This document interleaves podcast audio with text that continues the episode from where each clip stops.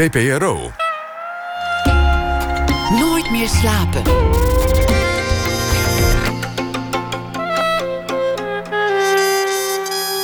Met Lotje IJzermans. Welkom bij Nooit meer slapen, waarin vanavond actrice Romana Vrede te gast is. Ze werd bekend van haar rollen in het geëngageerd theater van Erik de Vroet bij het Nationaal Toneel, zoals de marathonvoorstelling The Nation en het stuk Race, waarvoor ze in 2017 de Theodor kreeg. En ze schitterde in stukken van Teu Boermans en Daria Bukvic. Op dit moment zou ze eigenlijk in Trojan War staan, een spektakelvoorstelling met eten en drinken, maar vanwege de coronacrisis gaat die nu in ieder geval even niet door. Daarnaast is ze bekend als uh, tafeldame in De Wereld Door... en als moeder van Charlie, haar inmiddels 17-jarige zoon... die autistisch, non-verbaal en verstandelijk beperkt is. Ze maakte over hem de voorstelling Who's Afraid of Charlie Stevens... en de DWDD-documentaire Dit is de Leven... waarin ook andere autistische kinderen prachtig werden geportretteerd. Onlangs publiceerde ze het boek De Nobele Autist. En dat is niet zomaar een boek van een actrice met een bijzondere zoon. Dat is het boek van iemand die echt kan schrijven. Een schrijver. Een roman ook, waarin zij zich tot haar zoon richt en hem vertelt over zijn leven en de door haar gefantaseerde reacties van haar zoon in voetnoten, onderaan de bladzijdes. Het uitgangspunt is zijn dood. Want wat als Charlie bijvoorbeeld op zijn 85ste gaat sterven en Romana er zelf niet meer is? Dan zal ze hem in romanvorm toch kunnen bijstaan. Dat is waar het allemaal om begon en dat is ook het raamwerk van het boek. Romana, welkom. Ja, dankjewel. Een voorstelling die niet doorgaat, dat lijkt me echt verschrikkelijk. Een soort enorme anticlimax. Ja. Is dat waar jij nu in zit? Uh, nee, ik zit niet in een anticlimax. Oh, een paar dingen. Ten eerste, ik ben acteur, niet actrice. Oké. En ik werk bij het Nationale Theater, niet het Nationale Toneel. En de voorstelling die gecanceld is, want die naam heb je niet genoemd, van Trojan War, is geregisseerd door Noël Fischer. Ja. Noël Fischer is samen met P. Wittebos... Um, denk ik, drie jaar bezig geweest met deze voorstelling. Omdat het een megaproject is. Niet alleen mhm. qua eten en drinken. Maar het is een drie luik. En het is de hele... Um, ja, uh, de... Uh, die Trojaanse uh, oorlog, tussen de Grieken en de Trojanen, met Paris en Afrodite en uh, Agamemnon. Uh, verteld voor 14 jaar en ouder. En dat is een gigantisch verhaal geworden met kostuums van 250 stuks. Uh, decorstukken, het, decor wat vliegt, ontploft, draait, muziek wat tot, tot diep in de foyer, buiten het theater doorspeelt. En dat gaat dus niet door uh, de dag voor de première. Ja, verschrikkelijk lijkt het me. Dat was ontzettend surreëel, onwerkelijk. En dat hebben we nog nooit meegemaakt. Niemand heeft dit ooit meegemaakt. Dus op een gegeven moment werden we... Sommige mensen werden al geschminkt voor de, la, voor de try-out. Ik had mijn zender al om. Werden we door de directeur van het Nationale Theater... naar de grote zaal geroepen. Ineens bleken we dus een intercom te hebben. dat wist je helemaal niet. Nee. Dus... Uh, iedereen, alle medewerkers kwamen in de grote zaal, in de Schouwburg van Den Haag, uh, in, de, in, de, in de zaal zitten. En wij stonden op het podium, want wij zouden over een uur gaan spelen. Nou ja, vermoedden het natuurlijk al. Dus toen, um, lang verhaal kort, uh, ging de branddeur naar beneden. Mooi symbool. En was het klaar. Ja. En was klaar en er zaten al mensen in het publiek. Dus de directeur van het uh, case, Davis, die heeft uh, toen het publiek dat er al was toegesproken. En uh, ja, wij hebben, we zijn naar huis gegaan. We hebben eerst natuurlijk gegeten en gedronken en gehuild. En gedanst. En toen zijn we naar huis gegaan. En nu zijn we met elkaar aan het appen, non-stop. Ja. Ja. Ik kan het me voorstellen, maar gelukkig heb jij je boek. Ja, die had ik al. Maar kijk, weet je, mijn leven gaat sowieso. gebeuren er drie dingen tegelijkertijd. En nu is er maar één ding aan de hand. Waar ik trouwens niks meer voor hoef te doen. Want het is al af. Jawel, maar dat is wel net gelanceerd. En ik neem aan dat ik niet het enige gesprek met jou hierover voer. Nee. Dat je wel meer uh, publiciteit ervoor maakt. Ja, zeker. Maar het is natuurlijk voor mij als acteur en als performer ben ik altijd uh, bij jouw ervaring van dat wat ik heb gemaakt of geschreven of uh, uh, wil vertellen. Daar ben ik bij. Daar heb ik controle over. En nu niet. Nu gebeurt, en dat is echt bizar en fijn om te ontdekken dat lezen, dat gebeurt echt juist in, op de meest. ehm, het meest intieme moment van de lezer. Ja. Snap je? Vaak in bed. Vaak in bed. In een hoekje van de bank. Ja, en Ja. niet eh, gedoucht. En eh, Ja. niemand hoeft je te zien. En jij bent zeg maar zo. En het is een één op één ervaring. Het is een privé ervaring. Mis je het applaus? Had Nee, ik, nee, ik wist niet het applaus. Jawel, voor dat boek. Jawel, je had eigenlijk... Je, Nee, joh. je bent zo gewend op het podium dat jouw eh, kunstervaring gelijk applaus oplevert. Het lijkt me heel raar als je Nee, maar dat is niet de reden waarom ik op het podium sta voor het applaus. ik Nee, sta op het, nee, ik sta maar op wel een bijkomend ding. Nee, ik sta op het podium om controle te hebben over jouw ervaring. Daarom sta ik op het podium. Ik wil daarbij zijn, zodat ik kan bepalen hoe jij dit ervaart. Of zoveel mogelijk. Mhm. hè. Dat ik ehm, onderdeel ben van jouw ervaring op dit moment. Dat het een gedeelde ervaring wordt. En nu is dat niet zo. Dus het is een beetje een control, een control freak ding wat ik moet loslaten. Dat ik denk, ja, ik weet niet wie er op dit moment mijn boek aan het lezen is. Ik weet wel dat die lekker loopt. Dat weet ik wel. En ik, weet, ik krijg af en toe zeg maar berichten van mensen van... oh, het is zo mooi en dit en dan denk ik... oh, wauw, oké. Er is publiek. Ja, er is publiek, ja. Alleen Laten ben ik daar niet bij. Nee, en daar heb je ook geen controle over. Nee, Nee. nee. Laten we het beginnen over het boek. Ja. Hè? Eh, eh, het boek gaat over je zoon. Ja. Eh, waarom moest dit boek er komen? Waarom moest dit boek er komen? Mm, dus even kijken hoor. Waar- ja, er zijn twee redenen. Er zijn twee manieren waarop ik die vraag zou kunnen beantwoorden. De eerste manier is: dit boek moest er komen omdat ik werd gebeld door een aantal uitgevers die zeiden: we willen zo graag dat je een boek schrijft. Wil je die horen eerst? Nou ja, wat jij wil. Ja, nou We ja, ik werd dus gebeld tijd. nadat ik die prijs had gewonnen. De Theodor werd ik dus door. En ik had ook een aantal columns geschreven, noem maar op. Dus ik kon wel. Ze zagen wel dat ik kon schrijven. Ze belden niet echt alleen maar omdat ze vers bloed roken. Maar omdat ze dachten, ah, die kan wel wat. Ehm, werd ik gebeld door een aantal uitgevers. Of zou je een boek willen schrijven? En ik was een beetje daar. ehm, hoe noem je dat? Ehm, eh, hoe noem je dat? Dat je er, zo, eh, dat je er geen zin in hebt. Om- omdat ik dacht, ja, ze ruiken gewoon vers bloed. En ze willen gewoon een soort BN'er die dan een boek schrijft. Zeg maar zo, ik Jan Kramer, extra extra light. weet je, dat is wat ze gewoon... En dat zei ik ook tegen al die ge- uitgevers. Zo van, ja, sorry, ik ben niet je volgende chicklid of zo. Ja. Ik ga dit niet doen. En toen kreeg ik ook een mailtje van de arbeiderspers. En dat heb ik ook zo gepareerd met, eh, zeg... ehm, ehm, wolven... Ik hoef niet zo nodig. Ik hoef niet zo nodig. Ja. En toen zei Esther, mijn uitgever, die stuurde me een mail terug en die zei: Sorry, maar weet jij wel wie ik ben? En weet jij wel wie wij zijn? En wil jij mijn vak alsjeblieft niet zo eh, neerhalen? En zo eh, ja, mij beledigen en dat wat ik kan, namelijk talent herkennen. En toen dacht ik, oké, helder, lekker, helder, ja. helder. Dus toen dacht ik, goed, met jou wil ik wel even in gesprek. En toen zijn we eh, gaan praten over, oké, wat zou je dan willen vertellen en waarom zou je dat willen vertellen? En je kan natuurlijk een heel geil boek schrijven over zo de theaterwereld en backstage en zo. Helemaal geen zin in natuurlijk. Toen dacht ik, nou ja, als ik iets zou willen achterlaten. Want dit is ehm, eh, als kunstenaar laat ik een documentaire of een film of een theater of eh, een performance achter. Die dan niet doorgaat. Weet je, dus die hangt nog in de lucht of zo. Dat gaat nog ooit gebeuren. Terwijl dit is gewoon eh, concreet. Dit, is, eh, dit kan je aanraken, dit blijft. Ehm, dus dacht ik, oké, wat zou ik dan willen waar zou ik deze kunstvorm voor willen gebruiken? En dan is het inderdaad, voor stel dat ik er niet meer ben, wat zou ik dan aan Charlie mee willen geven? Het is echt, echt het, eh, het, eh, het ei dat je achterlaat. Gewoon, Ja. Wat zou dat dan zijn? Wat heeft werkelijk belang? Ja, We hebben, we hebben Charlie een beetje leren kennen in het stuk wat je over hem gemaakt hebt. eh, in de D- in DWDD-documentaire, waarin Ja. hij een van de kinderen is die geportretteerd wordt. Ja. Voor de radioluisteraar die dit allemaal ontgaan is. Kun je een beschrijving eh, geven van je zoon? Die het ontgaan is, dan zou ik zeggen, zoek het op. Het staat gewoon op YouTube. Dit is de leven.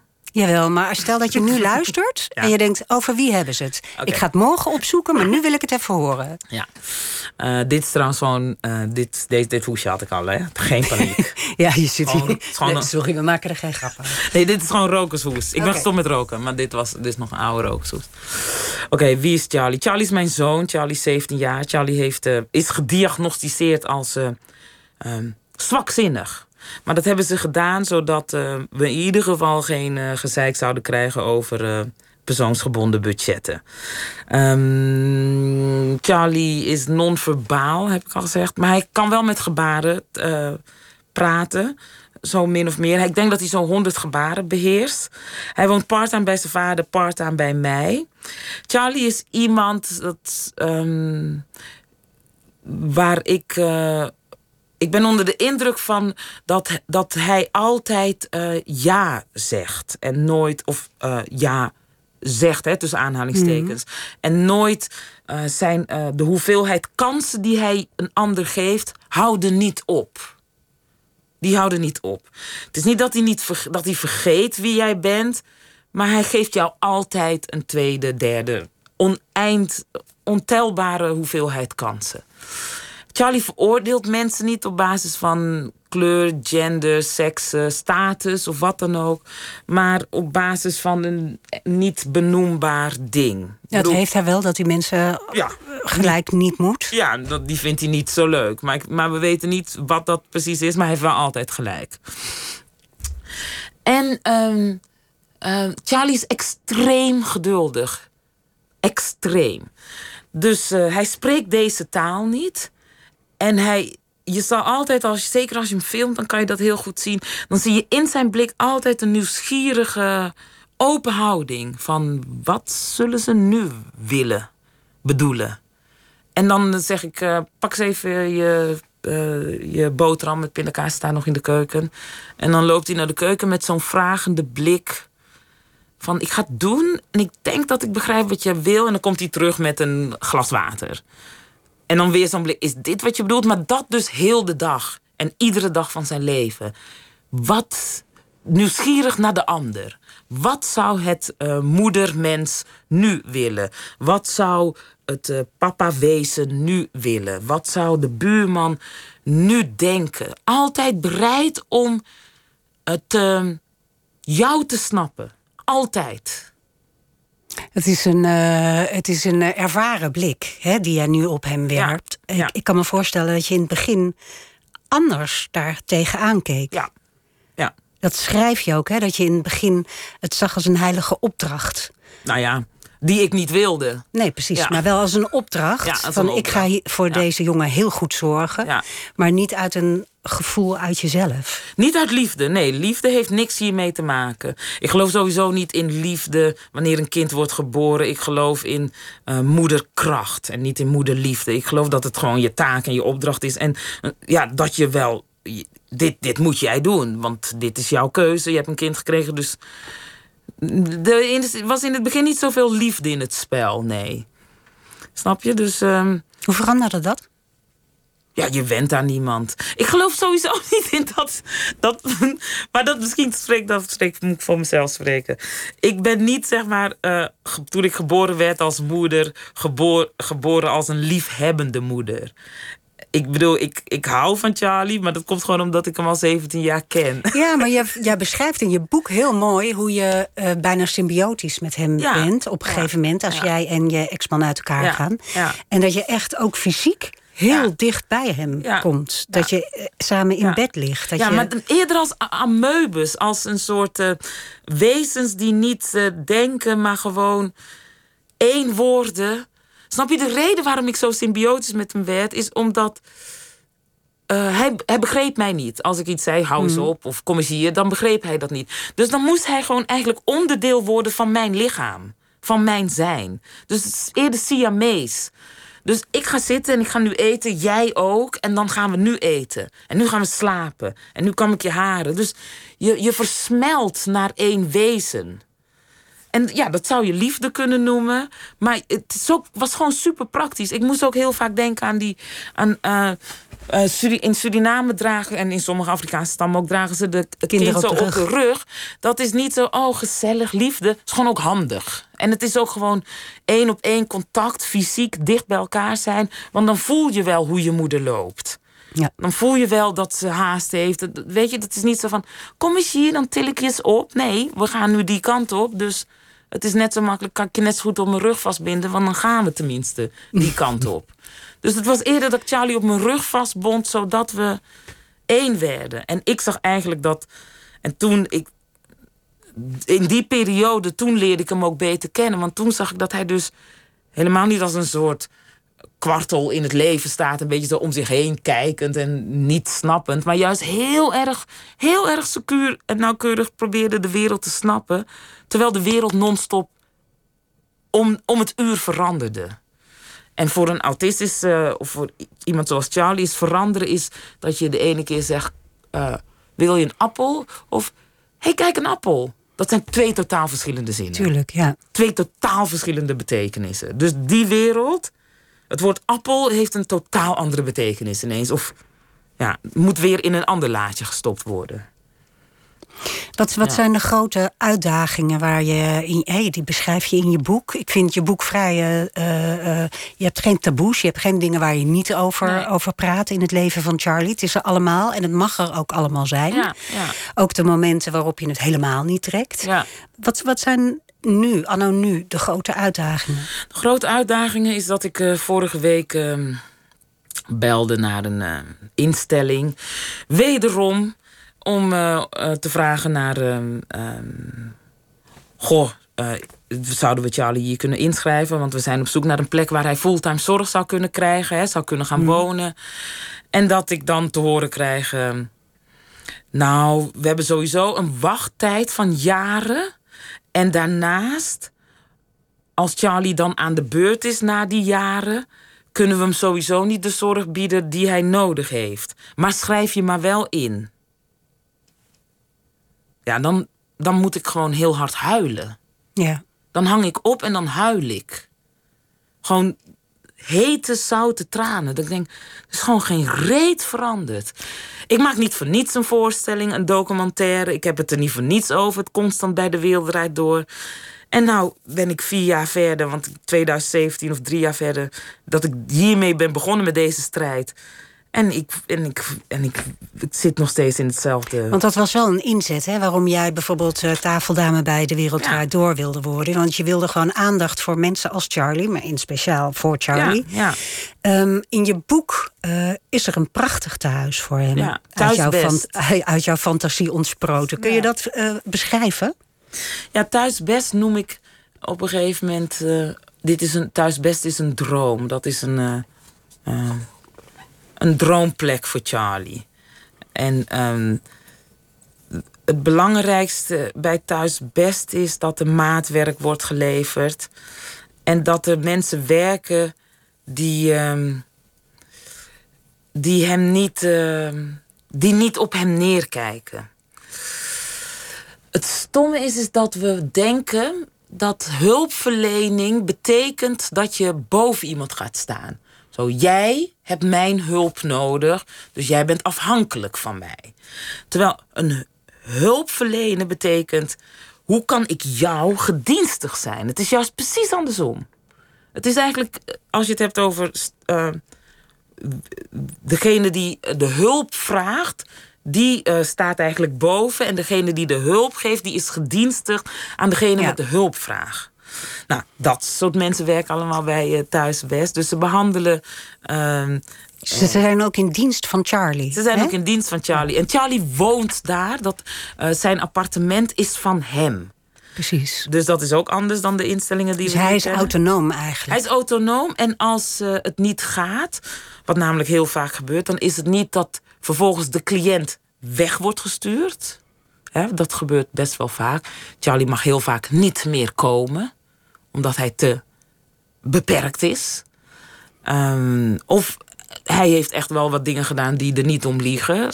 Ja, want hij is af en toe heel erg boos, ja, hè? Daarom, weet je, ja. dat liegt er echt niet om. Maar hij kan worden weggestuurd. En bij Thuisbest kan hij niet worden weggestuurd. Dan is zijn appartement is van hem. En de mensen die daar werken en die daar ook soms uh, uh, wonen, een appartement hebben en daar dienstverlening doen die, als het niet gaat, dan mogen die een andere baan zoeken. En dan krijgen ze gewoon een gouden handdruk mee hoor. In mijn fantasie natuurlijk. Ze staan niet op straat of zo. Ze worden niet ontslagen. Zoals alle medewerkers nu in New York. Het is een prachtige fantasie en het zou er moeten komen. En, de, God weet waarom het niet gebeurt. Het zal wel een financiële reden zijn. Dat um, weet ik niet. Ik weet niet waarom het niet gebeurt, want iedereen wil dit. In het begin toen ik het las, was ik nog even hoopvol. Ik dacht, wow, dat dit, bestaat. Ja, ja. maar nee. Ja, dat, heb ik, dat is een aantal mensen die het hebben gelezen. Die, dat was natuurlijk ook expres zo van uh, de opzet van... Uh, het is, het, het, je gaat bijna ja, hopen dat het zo is. Of het is zo geschreven dat je denkt, dit is, het is gelukt, het bestaat. Ja, want je weet dat mensen met kinderen als Charlie... heel erg uh, dit soort problemen ervaren, die jij ook beschrijft. Dus je bent als lezer heel erg blij dat, het, dat dit is opgelost. Maar nee dus. Want jij en jouw ex zorgen voor Charlie. Uh, en jullie hebben hem om, om de beurt... Uh, hebben jullie hem in huis. En daar krijg je hulp bij. Ja. En dat is in tijden van corona ook nog te doen? Ja, want het is zorg. De zorg gaat gewoon door. En uh, de begeleiders die zich uh, niet goed voelen of uh, ziek zijn, verkouden zijn of het niet aandurven, die mogen dat absoluut aangeven. Maar in principe gaat de begeleiding door. Want ja, voor Charlie zou het echt super raar en frustrerend zijn als hij nu ineens gewoon 24 uur per dag binnen zou moeten zitten met zijn moeder. Dat zou voor grotere problemen. Zulke, dat, dat zou ik hem niet kunnen uitleggen. Dus wat dat betreft, die zorg gaat gewoon door. Gelukkig. Ja, gelukkig. Het is natuurlijk absurd, want wij, Charlie leeft dus dan in twee huizen. Bij zijn vader en bij mij. Ik leef ook bij in twee huizen. In mijn huis en in het huis van mijn vriendin. Dus onze quarantaine bevindt zich in vier huizen. Met begeleiders.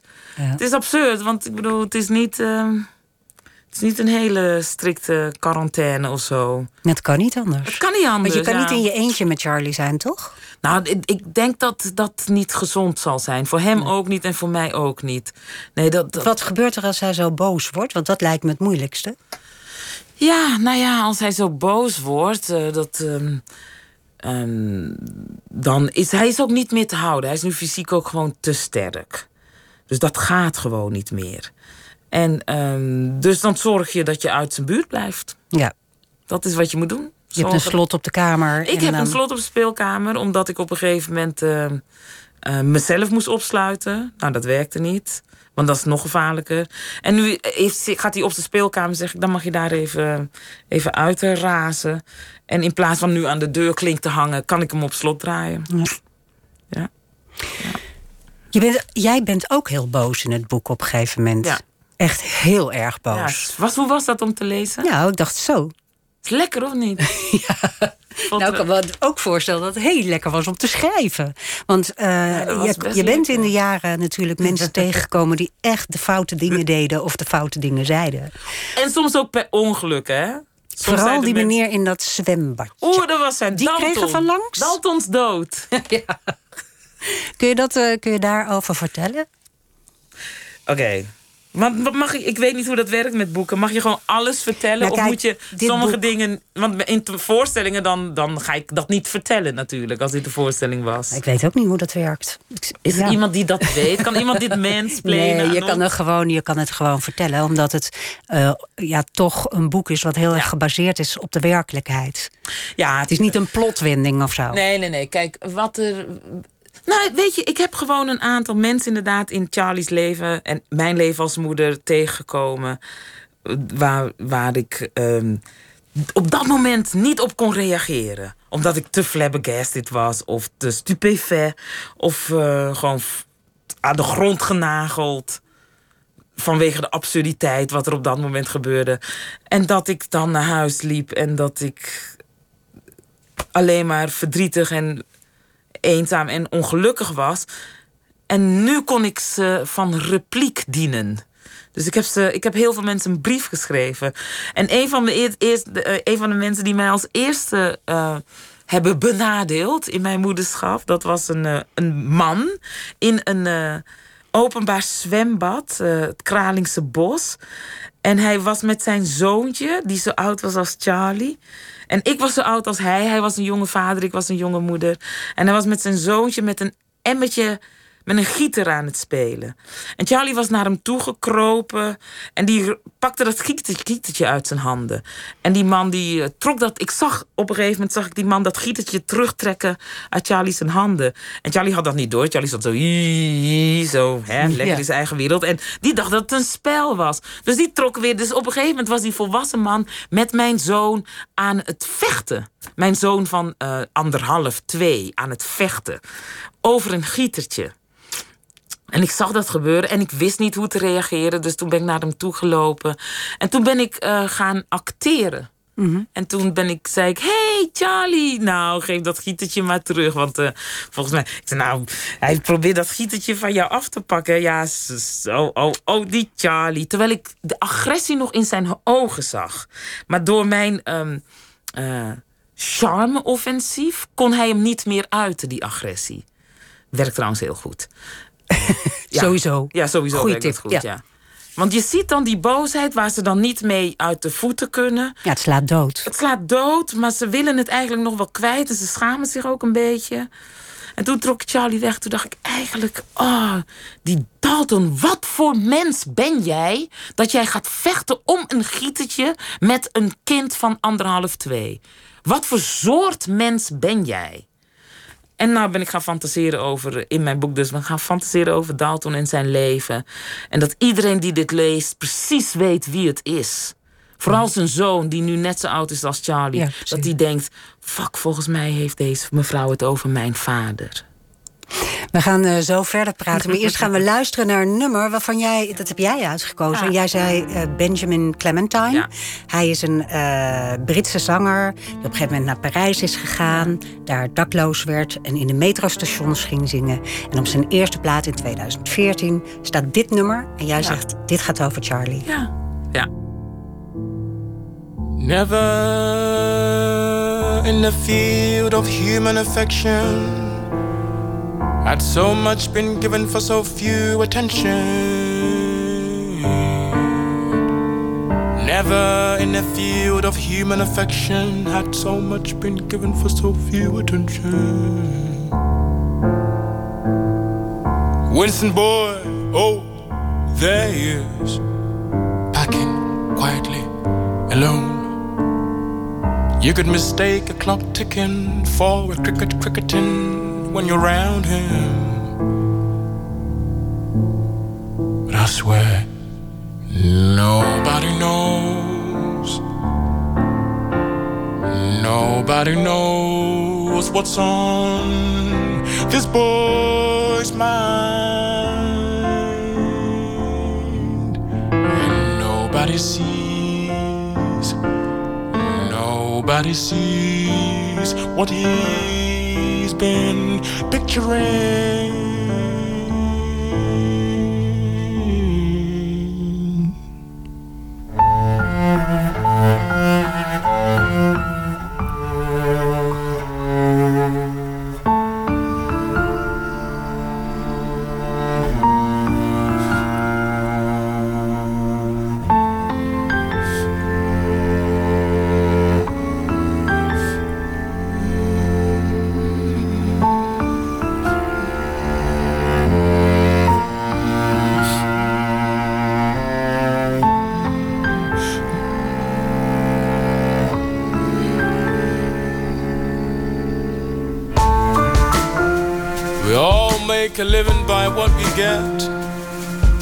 But we make life by what we give, by what we give.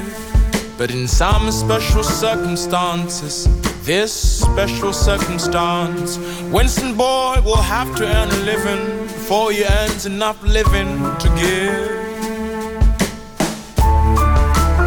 Where is your family? Where are your loved ones? someone uttered whilst he went on crossing the channel. Well, they say no man can be a prophet in his own country, so I left. Here I am. Come on, embrace me, hold me. I'm your brother. And whilst he kept on talking, in his left pocket lay the prose of the magnificent Orwell. His right hand embraced a battered guitar borrowed, uh, borrowed from me. Come to think about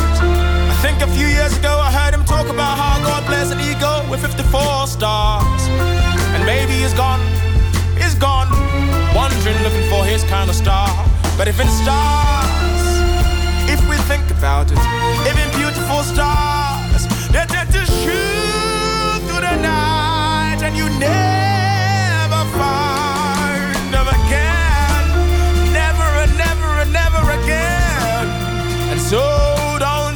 Judge Winston boy. Don't you ever judge Winston boy. Cause one day this boy might be the man. Though clearly nobody knows when or how. One day this boy will stand in front of a pulpit as the world gives him but there you tell the world where he's been and how. Underground to upper ground in the depths of I will surely survive. He shares his story with a cup of tears streaming from his eyes. One day this boy will be fine. One day this boy will be fine. You better watch out now. That day might be today.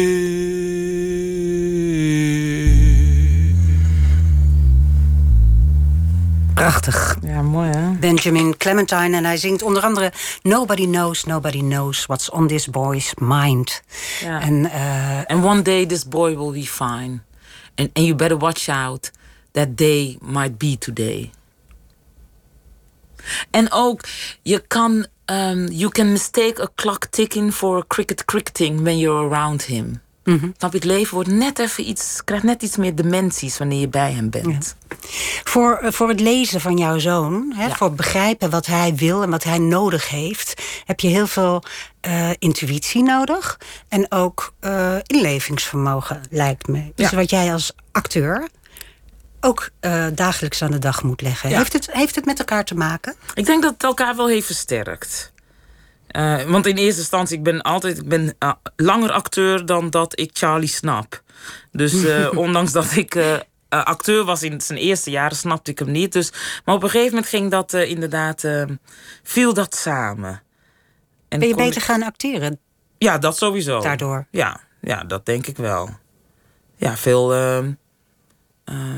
intuïtiever. En, en ergens oprechter. Ja? Ja, ja. Het is niet meer acteren. Nee. Ik denk dat ik, maar dat heb ik altijd gezegd, dat ik op het toneel echter ben dan in het eh, echte leven. Omdat je eh, echt op zoek gaat naar de, de meest Ja. echte, oprechte ja, emotie. Ja, ja want, want dat is wat je doet. Je probeert je, je, dat is, je vertelt dat personage met een oprechtheid, met een geloofwaardigheid. Ja. Dagelijks leven mag je gewoon liegen. ja, Dat is heel handig vaak ook. daarom. Jij eh, hebt van je moeder geleerd dat je gewoon altijd moest doorgaan, hoe dan ja. ook. Ja.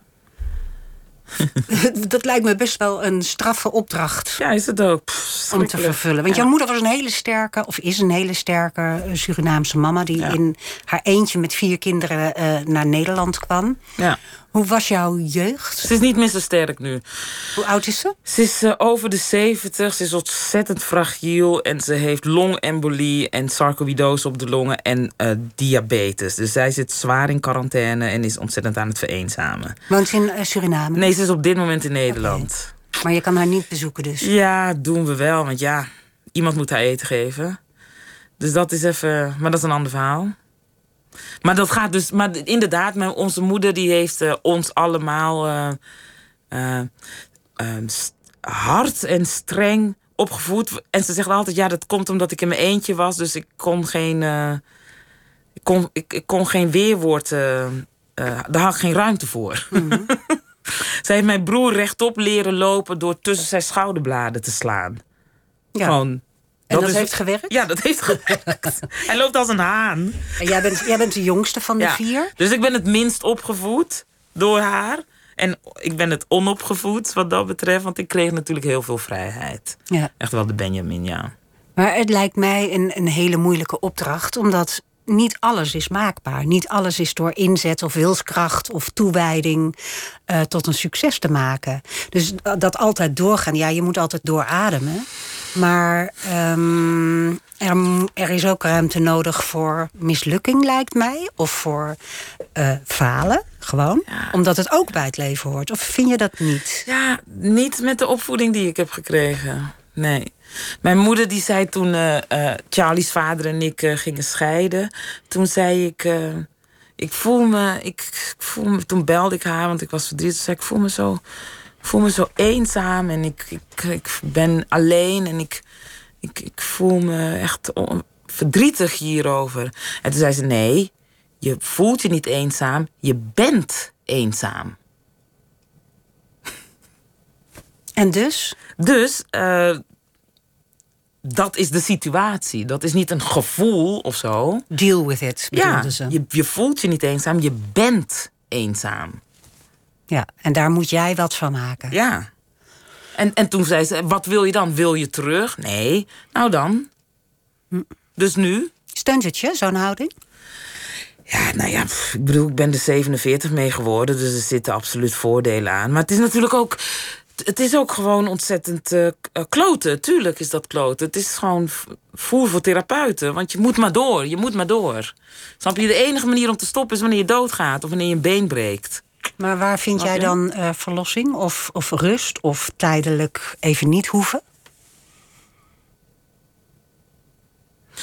Nou ja, in mijn boek heb ik het op een gegeven moment over dat Charlie me zeg maar soms zo dwingt om te gaan zitten en samen met hem Madagaskar te kijken. En dat ik dan. Hm. Ehm, en dat je dat dan even. even Met een dekentje op de bank. Ja, tien minuten van de wereld ben. Maar in principe vind ik rust juist door heel vaak uh, en zoveel mogelijk alleen te zijn. Dat is de beste manier om uh, te unwinden. Door echt alleen te zijn. Omdat je best wel. Ik heb een publiek vak natuurlijk, hè. Hm. En een uh, performatief beroep. En het is uh, juist wanneer je dat uh, niet hoeft te doen. Ja, wanneer je voor niemand iets hoeft op te houden wat je misschien niet voelt. Ja, ook niet. Dus, maar dan is het echt compleet solitair zijn, ja. Lijkt me best. He, je, hebt, je hebt je zoon om voor te zorgen. Dan heb je een vriendin. Jouw vriendin heeft net een, een baby ja. van een uh, zaaddonor. Ja. Uit Denemarken. Daar hebben we allemaal een prachtig artikel over in de Volkskrant kunnen lezen. Ja. En er komt een boek. Oh, en er komt ook een boek. Ja. Uh, dus er lijkt me helemaal niet zoveel. En dan heb je de, je beroep als acteur altijd tussen de mensen. Het lijkt me best moeilijk om die eenzaamheid uh, te vinden in jouw leven. Ja, die, die, die, die, vind ik wel hoor. Want ik doe ver, verder doe ik niks. Snap je? Ik ben of aan het repeteren, of ik ben met Charlie, of ik ben bij mijn vriendin en uh, haar zoon. That's it. Ja, in, in een interview wat ik uh, met je las, zei je van ik voel me eigenlijk bijna meer een vader voor de zoon van mijn vriendin. Omdat ik zo gemakkelijk iets op afstand sta. Ja, precies. Ik zou nog heel even naar het. Uh, we zouden nog wel even een DNA-test moeten doen. Want ik geloof niet dat hij echt van mij is. Maar, dus dat. Uh... Nee, maar, maar wel dat met afstand. Als moeder ben je natuurlijk. Dat kind komt uit je gekropen. Ik raak niet in paniek als hij huilt. Of als hij zo doet. En Brecht heeft dat natuurlijk heel erg. Zo van, gaat het goed, gaat het goed, gaat hij niet dood? En dan denk ik, ja, nee, dat heb ik niet. Nee, ik denk alleen maar, ja... Hij zal, heeft, zal wel goed gaan. zal wel goed gaan. En als, als, hij, uh, als hij zeg maar zo huilt... dan is het heel fijn om te zeggen zo... nou, volgens mij wil jij naar je moeder. en dat doe jij dan en dat doe ik ook heel graag, doe ik dat. En ook, ik hoef, ik, hij hoeft mij niet leuk te vinden. Vind ik ook heel fijn. Snap je? Dus ik hoef niet zeg maar gekke bekken te trekken. Zo, hallo, hallo. Hoef ik niet te doen. Ik kan er gewoon zo'n beetje naar kijken. En juist een beetje pesten vind ik ook heel leuk. Ja. Heeft Charlie eh, eh, Casper uh, Ja, nee, nee, nee. Dat, uh, die, die combinatie hebben we nog niet gemaakt. Charlie heeft namelijk een broertje bij zijn vader, Grover. En dat is al best wel veel prikkels voor hem. Mm dat, dat gaat al, uh, dat, dat zit bij Charlie al zeg maar een beetje aan zijn tax. Uh. Ja. Dus uh, we gaan hem niet ook nog eens met een, met een baby van een half jaar lastigvallen op dit moment. En ik denk niet dat iemand daar iets aan heeft. Wij niet, want wij zullen dan compleet in de stress zitten natuurlijk. Ja. Van gaat dit goed? En Charlie eigenlijk ook. En Charlie ook. En Casper die weet sowieso nog niks. Dus. Nee. We doen er niemand een plezier mee. Ik Ja. heb het idee dat jij altijd bezig... of ik heb het idee, dat klinkt zo alsof Ja. ik het weet... maar Hm. eh, als je zo je een beetje in jou verdiept... wat ik heb eh, mogen doen... dan eh, lijkt het wel alsof je heel erg bezig bent met stereotypen... en die eh, om te keren, uit te kleden, ondersteboven te houden... en omver te werken. Ja. Want jij verbeterde mij daarnet bij mijn introductie. Ik noemde Ja. jou een actrice, Ja. maar je bent een acteur. Ja. Eh, die, die stereotypen van gender, van, van eh, seksualiteit. Van, in jouw boek schrijf je ook... ik zag een hetero-stelletje lopen op straat. Dat schrijft eigenlijk nooit iemand. Toch? Nee. Maar ze schrijven wel op, ik zag een zwart stel lopen. Of Ja, ik zag een gay koppel. Ja. Ja. Terwijl ik zie overal hetero stellen lopen op straat, ja. Ja. Ja, ja. Het is ook een beetje mijn leven natuurlijk. Het is... eh, Het is... Mijn leven is geen politiek statement of zo, maar dat wordt het. Omdat ik namelijk een kunstenaar ben, een zwarte lesbische vrouw met een kind met een beperking. En dan woon ik ook nog eens in Rotterdam. Snap je? Dus, ja, wat heeft Rotterdam ermee te nou maken? ja, ik hoor in ieder geval niet bij zeg maar zo de coole Amsterdamse Oh. kliek of zo. Of dat je denkt, oh ja, al die kunstenaars wonen in Amsterdam. Nee, ik woon dan ook Ja. nog eens in Rotterdam. Dus zelfs, ik hoor niet eens bij de grachten geworden. Je kan me niet eens daarin wegzetten. Nee. En dan is het, oh god, weet je, zo van... eh, die is niet normaal. Dan denk ik, weet je... En daar gaat het boek natuurlijk ook over. Die arrogantie van de mensen die maar bij de norm horen... of denken dat ze bij de norm horen... en dat het niet bij de norm horen een keuze is... of een soort trend, of een soort... Oh ja, over autisme praten. Ja, oh ja, over gender equality praten. Of over feminisme praten. Lekker hip. Het is niet fucking hip, dat is mijn leven. Snap je? Dat kan kwaad om worden, ja. Dus die vanzelfsprekendheid, die, die, die, die heteronormatieve, eh, witte, patriarchale wereld maar heeft. Vond je wat ik zei? Dat ik, dat ik zei dat je... hè, ik wit, eh, niet patriarchaal, maar wel wit. En Ja, ook ja, ja. hetero toevallig. Eh, dat ik zei actrice, dat vond jij voor ingenomen van mij? Nee, ik vind dat gewoon denkend vanuit een binaire wereld. Namelijk, je hebt mannen of je hebt vrouwen. Ja, is, eh, dat is niet zo. Je hebt niet of mannen of vrouwen. Dat is niet zo. En het is, het, is een soort van vanzelfsprekendheid voor eh, eh, een, een, de norm. Waar ik dan telkens als een soort activist me, moet, me naar moet verhouden. Terwijl ik ben helemaal niet op die manier, om die reden een activist. Die wereld is gewoon te beperkt. En dan word ik automatisch in de activistenrol geduwd... of in de politiek eh, geëngageerde wereld. Of, eh, oh, daar heb je haar weer. Ik, ja, daar heb je mij, omdat dat gewoon niet mijn wereld is. Ja. Maar je bent geen activist, toch? Wel, uiteindelijk ben ik wel een Oh ja? activist. Daardoor ben ik een activist. Als ik mijn mond opentrek, ben ik een activist. Als Ja. ik er iets van zeg, ben ik een activist. Ja, tuurlijk. Voel je daar ook toe? Net zoals ik ook een feminist ben. Ja, activist is geen vies woord. Hè? Net zoals feminist ook geen vies woord is. Het zijn gewoon zij die hun mond opentrekken... wanneer ze ongelijkwaardigheid noteren. Ik vind het helemaal geen, eh, geen vies woord, Ja, totaal ja. niet. Lang leven de het- activisten. Alleen, Ja. ehm, ik zie het bij jou toch meer als een soort eh, karakterologische autonomie. Maar we kennen elkaar helemaal Nee, niet, nee, dus nee, dat kan ik wel het, zeggen. Maar eh, je, dan kun jij misschien denken, waar heeft ze het over? Maar zo zag ik dat in, in, eh, als ik naar je keek. Ja. Ik denk ook niet dat de mensen die activist zijn... activist zijn omdat ze... Oh, dat lijkt me nou eens leuk om te zijn, activist. Nee, ik denk dat dat ook mensen zijn die gewoon... niet tegen onrechtvaardigheid kunnen. En dan word je automatisch een activist. Ja. Snap je? Het is niet zo van, weet je wat ik ga doen met mijn leven? Ik word activist. Nee, je bent niet activist om het activisme. Je bent activist omdat je tegen iets strijdt wat gewoon niet klopt. Nou, omdat je het niet kan laten gaan. Want Omdat je het niet kan laten Ik denk gaan. dat een heleboel mensen Ja, ervaren klopt, dat ja. dingen niet Ja. kloppen. Maar eh, er je zijn wil maar het niet weinig mensen gaan. Nee. die het laten gaan. Nee, je wil die, het gewoon, die bullshit kan je niet blijven aanhoren. Zo, tot, weet je, op een gegeven moment word je daar gewoon moe van. Ja. Is het bij jou nieuw? Of is het altijd zo geweest? Het is eigenlijk altijd zo geweest, maar sinds ik zo een beetje dat platform kreeg, dacht ik: oké, wat ga ik met dat platform doen? Heb je dat echt zo ervaren? Ja. Op het moment dat je de Theodor Ja. ontving, Ja. was er voor jou een platform wat je kon benutten om dingen van elkaar te krijgen? Zo, woem. Je kent toch, zeg maar zo, die spotlights in sporten. eh, eh, Van die hele grote Ja, zo- bakken. Ja, ja, ja. Zo'n spotlight op je gericht. En dat je denkt zo, wat ga ik met deze spotlight doen? Wegrennen. Zeg maar zo onder de steen kruipen. Niet naar mij kijken. Eh, en toen dacht ik, of ik gebruik die spotlight om hem te verleiden om aandacht te richten op de dingen die ik belangrijk vind. Zo ja, kijk maar naar mij, kijk maar naar mij. En dan heb ik het snel over autisme. Of kijk maar naar mij, kijk maar naar mij. En dan heb ik het snel over seksisme. Of over. Het is een beetje wat je vertelt over die man in het zwembad. Hè? Door een soort charme-offensief Ja. eh, krijg je voor elkaar eh, Ja. wat je eigenlijk wilt. Ja, ja klopt. Is dat ook waarom je daarnet zei... ehm, ik ben nergens waarachtig behalve op het podium? Ja, dat, ja, dat denk ik.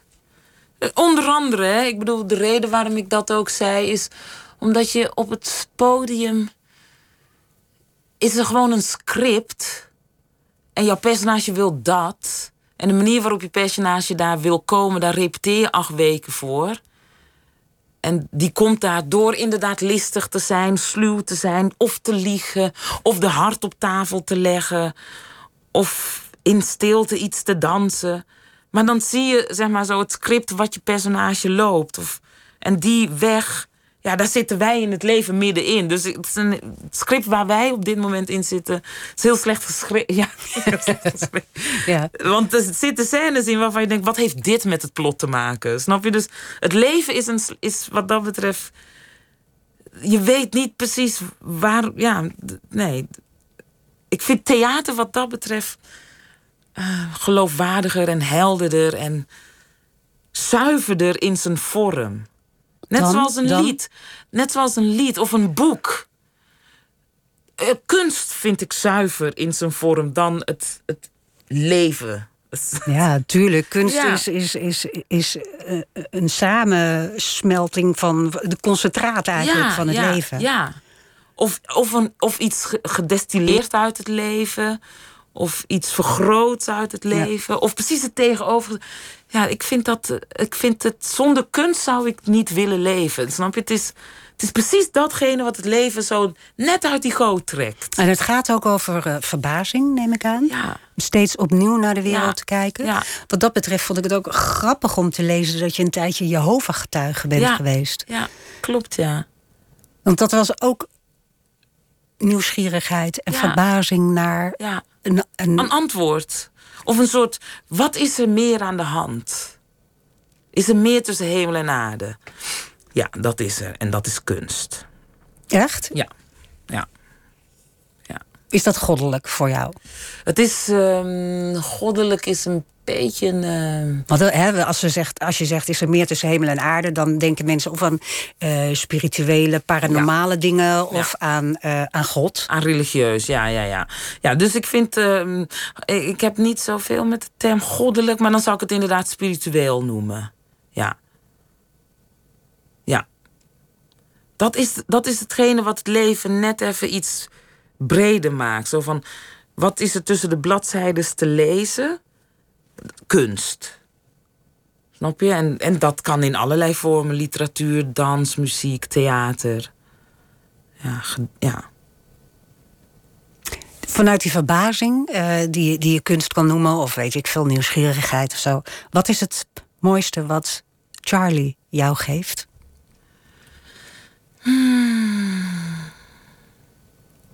Het mooiste wat Charlie mij geeft.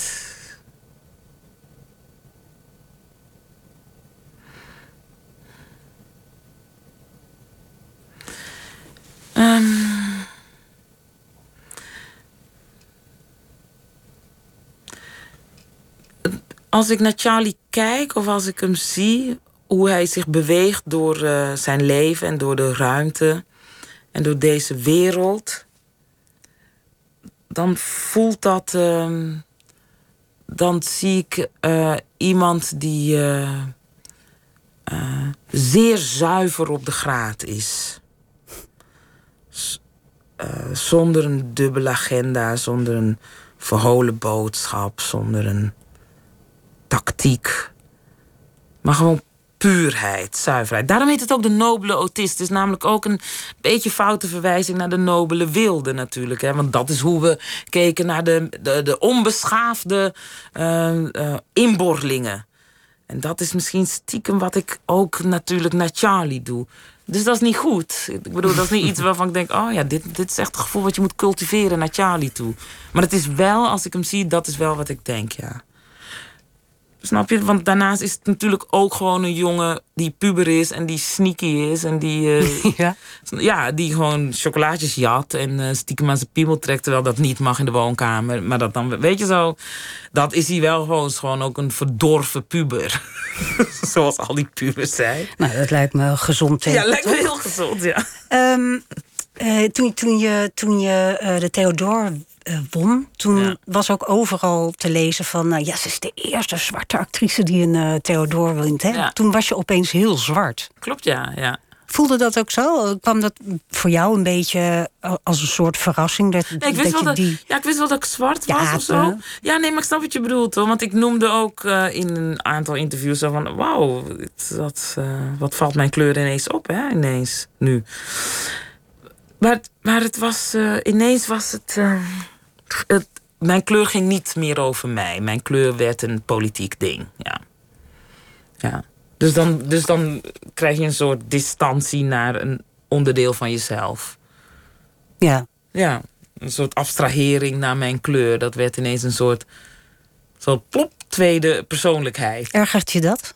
Nee. Nee. Nee hoor it's, it's out of in the open of zo in ieder geval. Het is beter dan uh, al die grapjes die eigenlijk geen grapjes waren. Snap je? Dus die openheid die het heeft gecreëerd, mijn kleur is een apart wezen geworden, heeft haar wat dat betreft ook meer uh, zeggenschap gegeven mm -hmm. en ook meer uh, stem. En een, iets waar je rekening mee moet houden. En niet iets waarvan je zegt, ah joh, ik zie geen kleur. En uh, oh, kan iemand het licht aandoen, want ik zie Romana niet meer. Dat soort grapjes. Die gebeuren nog wel, maar die zijn, die zijn echt wel fout. Dat weet iedereen nu wel. Ja. ja. ja.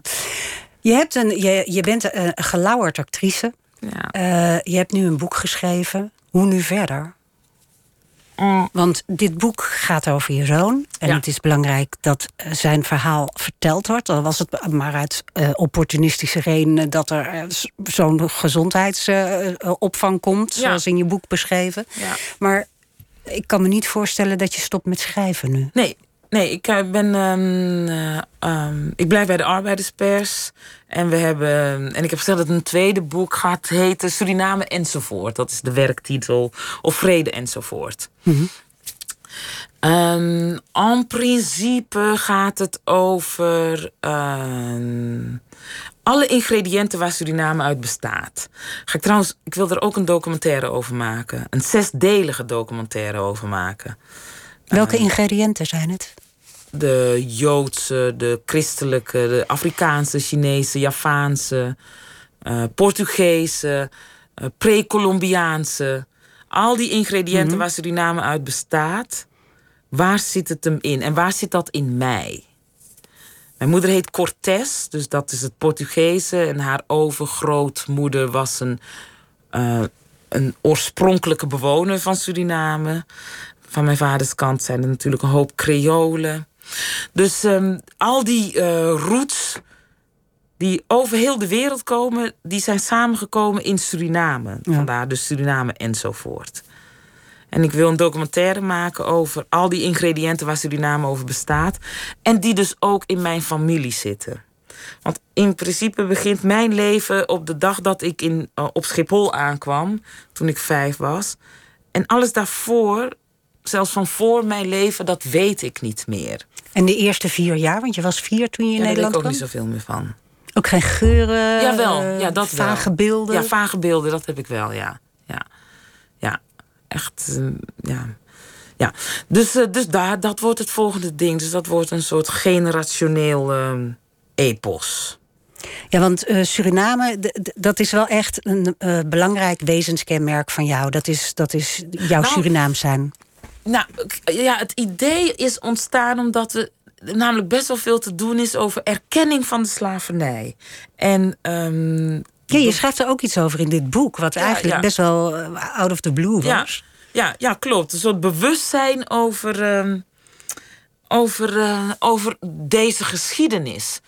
En, en, en je moet het een beetje voor je zien dat we nu de slavernij proberen te tackelen recht in het gezicht.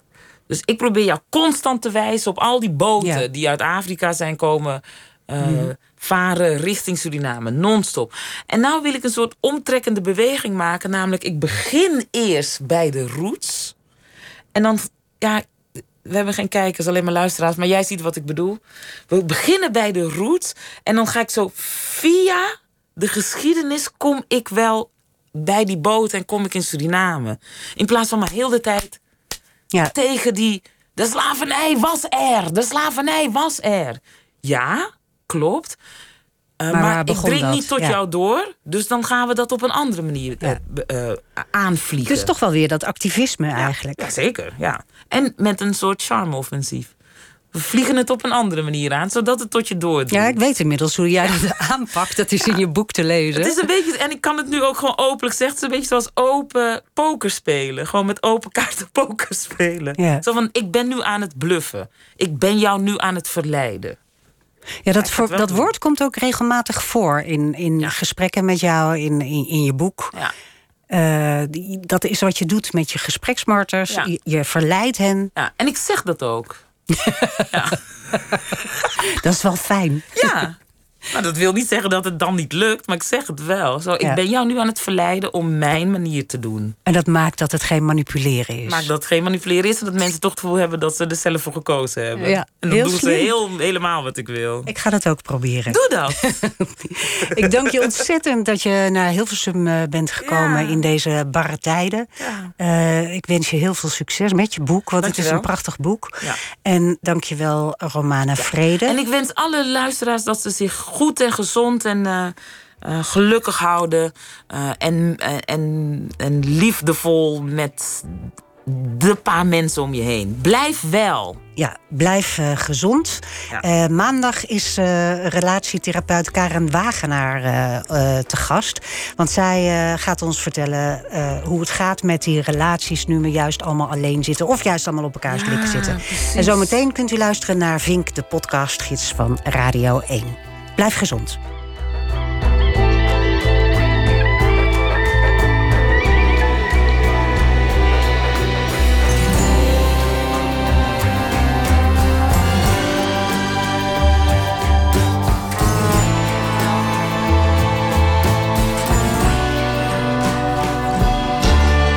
Radio 1, het nieuws van alle kanten.